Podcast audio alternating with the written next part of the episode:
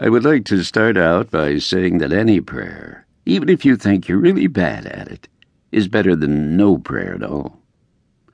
Please remember that our Lord loves you and wants to hear from you, whether you're good at it or not.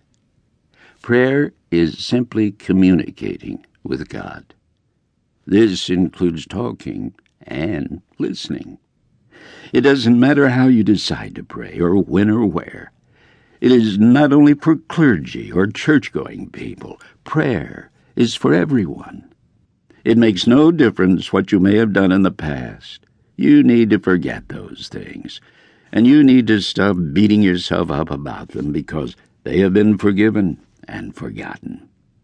Never again do you have to think of your past because Jesus has already paid the price for those sins with his life. Believe me, there is nothing like being accepted into the fold. There is nothing like having him to talk to any time, day or night. He understands you better than you understand yourself, and he has been waiting for you.